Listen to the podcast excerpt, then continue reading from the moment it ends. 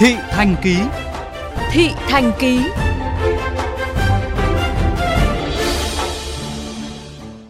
Thưa các bạn, tính đến nay đã có gần mười ba triệu lao động bị ảnh hưởng tiêu cực bởi làn sóng Covid mười chín lần thứ tư tại nước ta, trong đó một phẩy hai triệu người thất nghiệp, bốn phẩy một triệu người tạm ngừng sản xuất, hàng chục nghìn doanh nghiệp buộc phải cắt giảm nhân công. Họ đều đang mong chờ sự hỗ trợ thiết thực để có thể vượt qua giai đoạn khó khăn này, trong đó có gói hỗ trợ ba mươi tám nghìn tỷ đồng từ Quỹ Bảo hiểm Thất nghiệp kết dư theo nghị quyết vừa được Chính phủ ban hành. Song với điều kiện đưa ra hiện nay, khoản hỗ trợ sẽ khó đến tay người cần. Ghi nhận của phóng viên Hải Hà.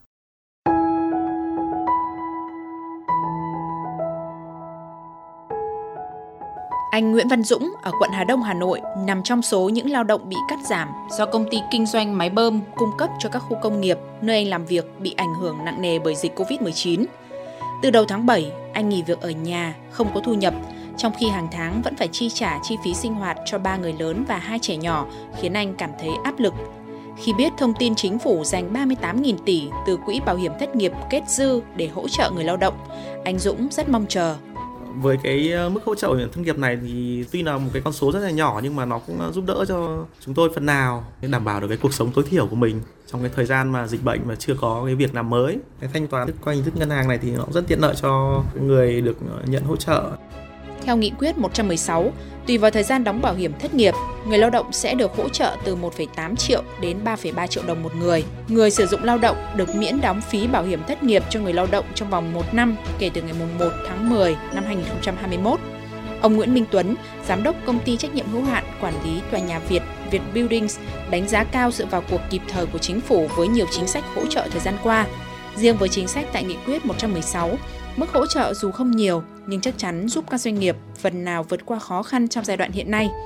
Ông Tuấn mong chờ các bộ ngành sớm có hướng dẫn cụ thể để các khoản hỗ trợ sớm đến được tay người lao động.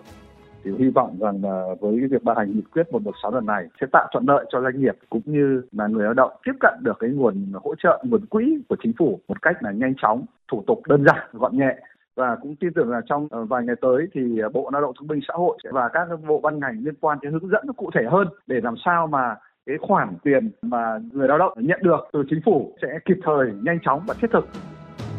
Vận tải hành khách gần như đóng băng hoàn toàn kể từ khi làn sóng Covid mười chín lần thứ tư tấn công. Công ty cổ phần vận tải Điện Biên đã dừng hoạt động từ tháng năm năm hai nghìn không trăm hai mươi mốt, nhưng hàng tháng vẫn phải thực hiện các nghĩa vụ với ngân hàng và hỗ trợ người lao động. Ông Nguyễn Quốc Mạnh, giám đốc công ty rất mừng khi chính phủ có thêm một chính sách hỗ trợ người lao động, doanh nghiệp.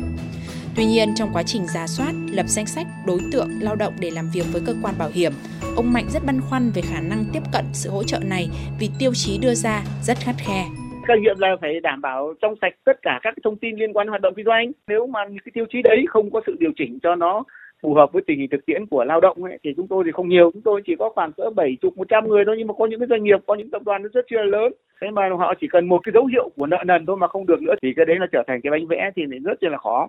Cũng theo ông Mạnh, do ảnh hưởng của dịch Covid, từ hai năm nay các doanh nghiệp vận tải đang thoi thóp hoặc hoạt động cầm chừng. Phần đông doanh nghiệp đều nợ ngân hàng hoặc chưa thực hiện đầy đủ những nghĩa vụ với nhà nước. Với thực tế này, các doanh nghiệp sẽ bị loại ngay từ vòng hồ sơ và gói hỗ trợ dù hay nhưng không thể tiếp cận.